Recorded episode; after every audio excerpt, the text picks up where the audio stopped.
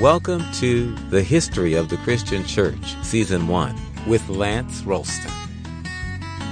This is Episode 54, The Crusades, Part 1. In the first episode of Communio Sanctorum, we took a look at the various ways that history has been studied over time. In the ancient world, history was more often than not propaganda. The old adage that history is written by the winners was certainly true for the ancients. With the implementation of the scientific method in the modern era, the researching and recording of history became more unbiased and accurate. It was far from a pure report, but it could no longer be considered just blatant propaganda. The postmodern era has seen a return to bias, this time an almost knee-jerk suspicion of all previous attempts at recording history. Even attempts of modernity to document history are suspect and assumed guilty of recording little more than the biases of the authors, though their works were footnoted and peer-reviewed. Postmodern critics adopt a presupposition that all recorded history is fabrication, especially if there's anything heroic or virtuous. If it's a dark tale of hopelessness and tragedy, well then maybe it can be accepted. It's almost as though postmoderns want to make up for the ancient historian's penchant for propaganda. Postmoderns cast history as negpaganda, if I can coin a word. Let's attempt a shedding of our bias, even though we can't fully do that as we look at the Crusades. Instead of layering onto the Christians of Europe in the 11th and 12th centuries the sensibilities of people who live 1,000 years later, let's attempt to understand the reasoning behind the idea of taking up a pitchfork or a sword and making a life-altering trip over hundreds of miles through strange lands to risk one's life for what? Oh yeah, to rid the Holy Land of pagan infidels. Wait, Mr. Crusader person, have you ever been to the Holy Land? Do you own land there that's been stolen? Do you have relatives or friends that need to be protected? Have you ever met one of those infidels? Do you know what they believe and why they invaded in the first place? No? Well then, why are you so amped about marching halfway around the world to liberate a land you've not been at all interested in before from a people you know nothing about?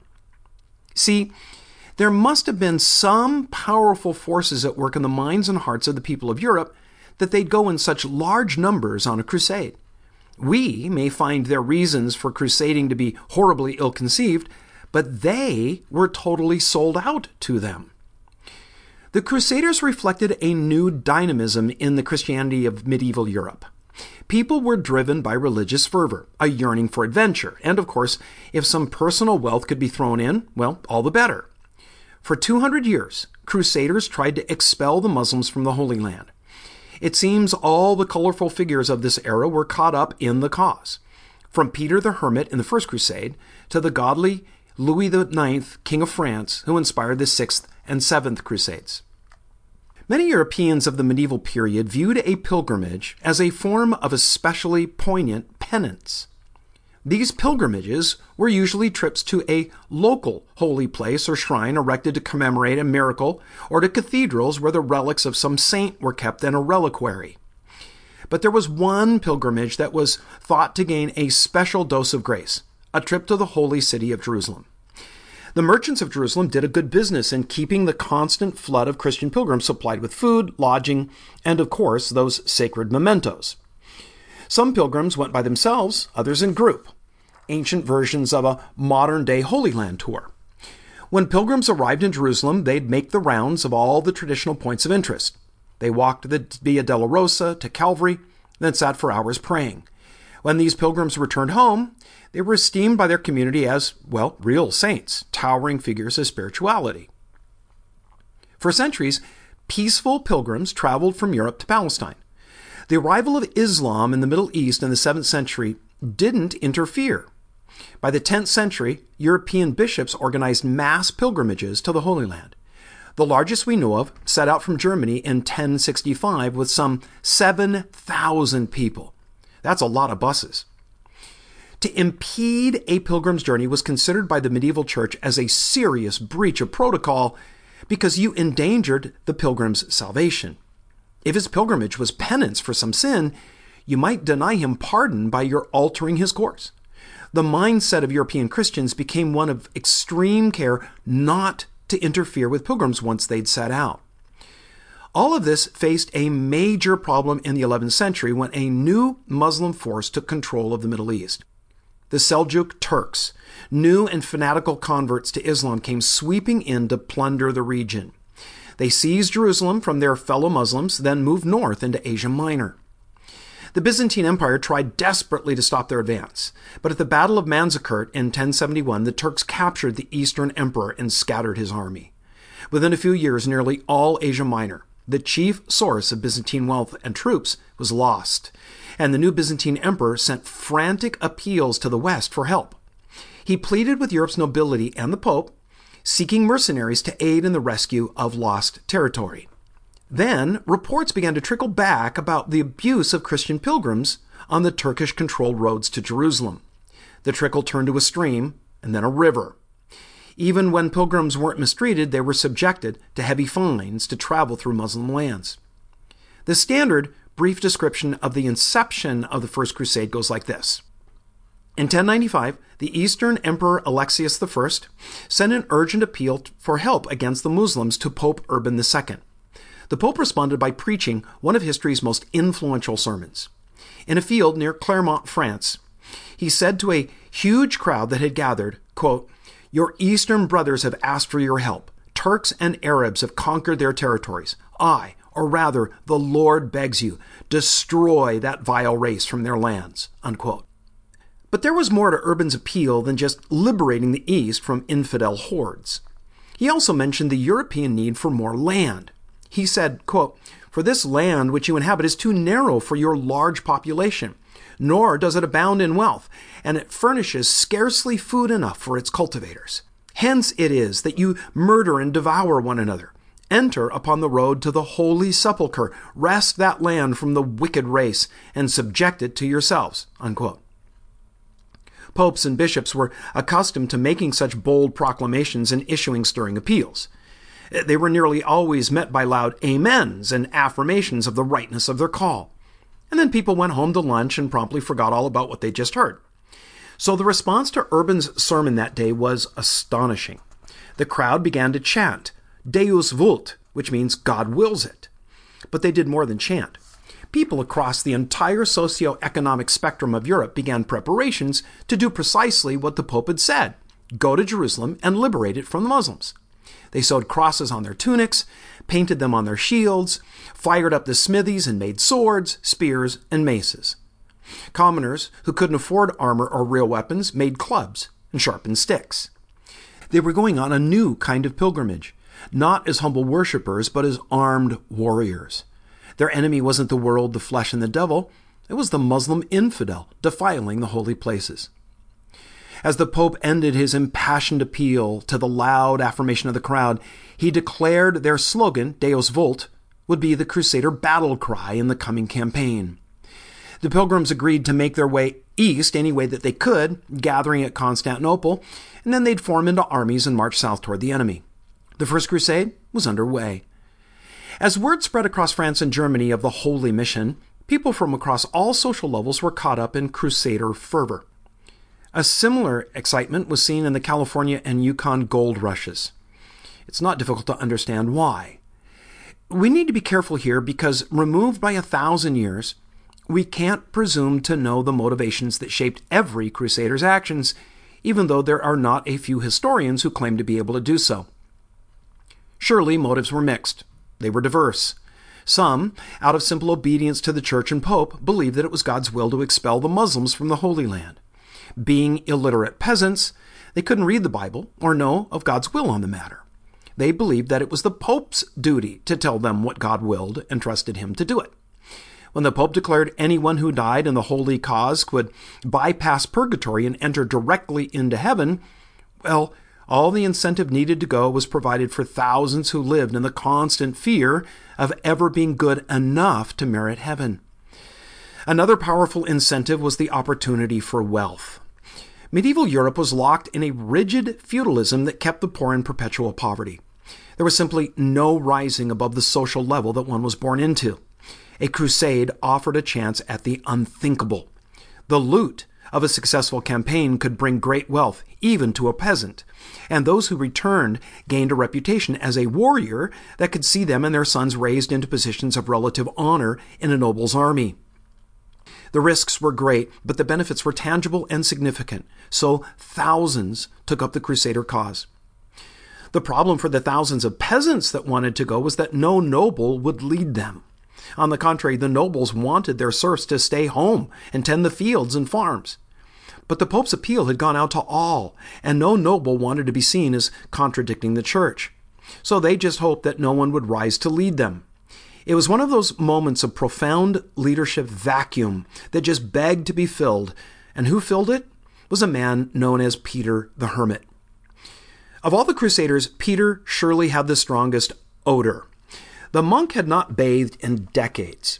He rode a donkey that, eyewitnesses said, bore a remarkable resemblance to its owner. Peter's preaching was even more powerful than his scent.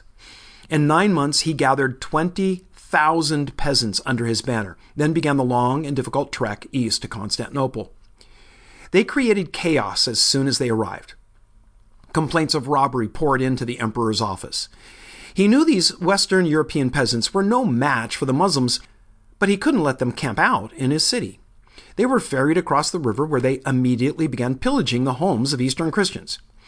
Many of these poor, uneducated, and illiterate peasants had come for loot and saw plenty of it right there. They had already traveled a long way from home and were now among people who spoke a different language, wore different styles, and ate different foods. Why, they don't look like Christians at all. And what's that you say? These people don't follow the Pope? Well then, maybe they aren't Christians. Didn't we set out to fight unbelievers? Here are some. Let's get to work. Someone would say, but these aren't Muslims. They would reply, okay, we'll compromise. We won't kill them. We'll just take their stuff. Peter's peasant army put additional strain on the already poor relations between the Eastern and Roman churches. 2 months later, the peasants marched straight into a Muslim ambush and were wiped out. Peter, who was in Constantinople rounding up supplies, was the lone survivor. He then joined another army, this one led by European nobility who'd arrived well after the peasants. These crusaders defeated the Muslims at Antioch and then continued on to Jerusalem.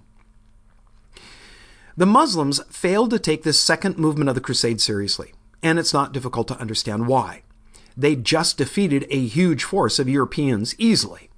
They assumed they'd do the same to the smaller force that came against them now. What they didn't realize was that this force, while indeed smaller, was the cream of Europe's warrior class, mounted and armored knights who grew up on battle. On July 15th of 1099, Jerusalem fell to the Crusaders. It was a brutal massacre. Around the Temple Mount, blood flowed ankle deep. Newborn infants were thrown against walls. It wasn't just Muslims who knew the Crusaders' wrath. A synagogue was torched, killing the Jews trapped inside. Some of the native Christians were also put to the sword. To this day, the wholesale slaughter of the First Crusade affects how Jews and Muslims perceive the Christian faith.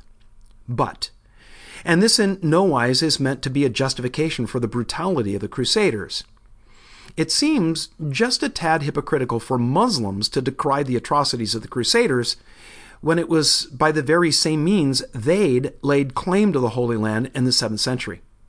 In truth, while crusading under the Christian cross is a horrible violation of the morality of biblical Christianity, jihad, or holy war, is one of the main tenets of Islam.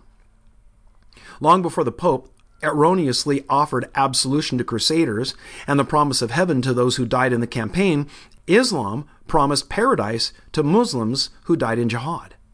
Historically, while the Christian faith has spread primarily by the work of humanitarian missionaries, Islam has spread by the sword. Or we might say, while true Christianity expands by the sword of the Spirit, Islam spreads by a sword of steel.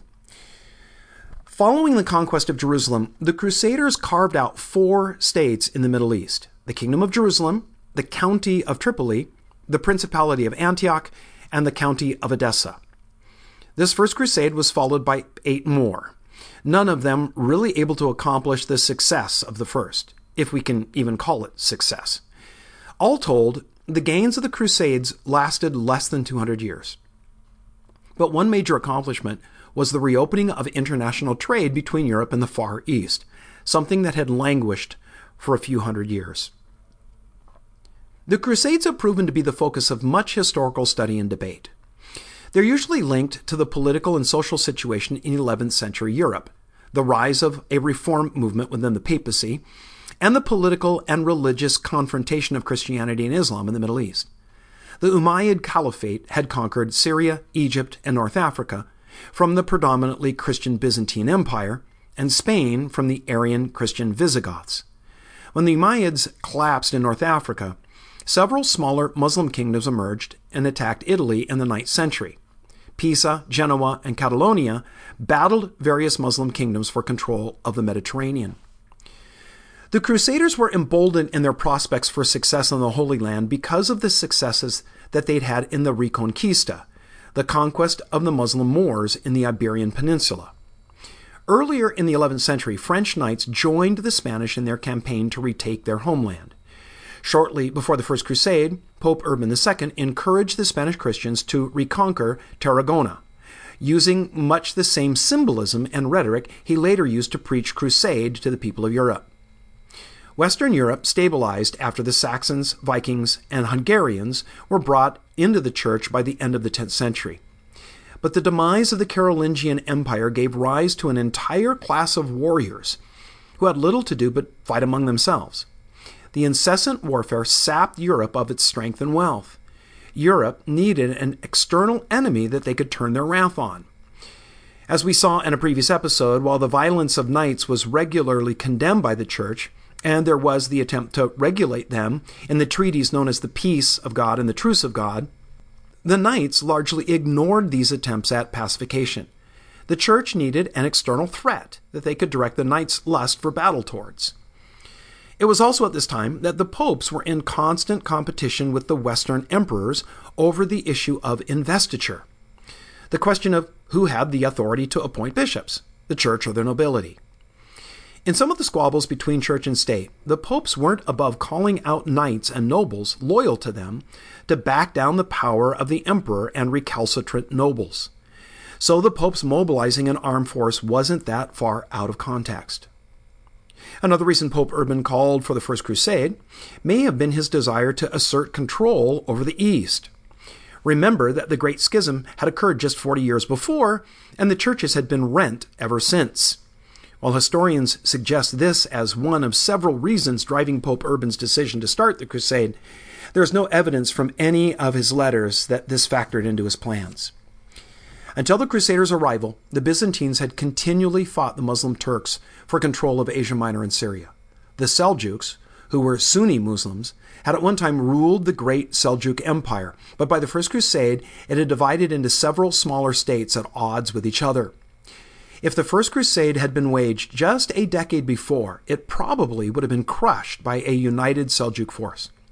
But by the time they arrived in the Middle East, the Seljuks were at odds with each other. Egypt and most of Palestine was controlled by the Arab Shiite Fatimid Caliphate, which was far smaller since the arrival of the Seljuks.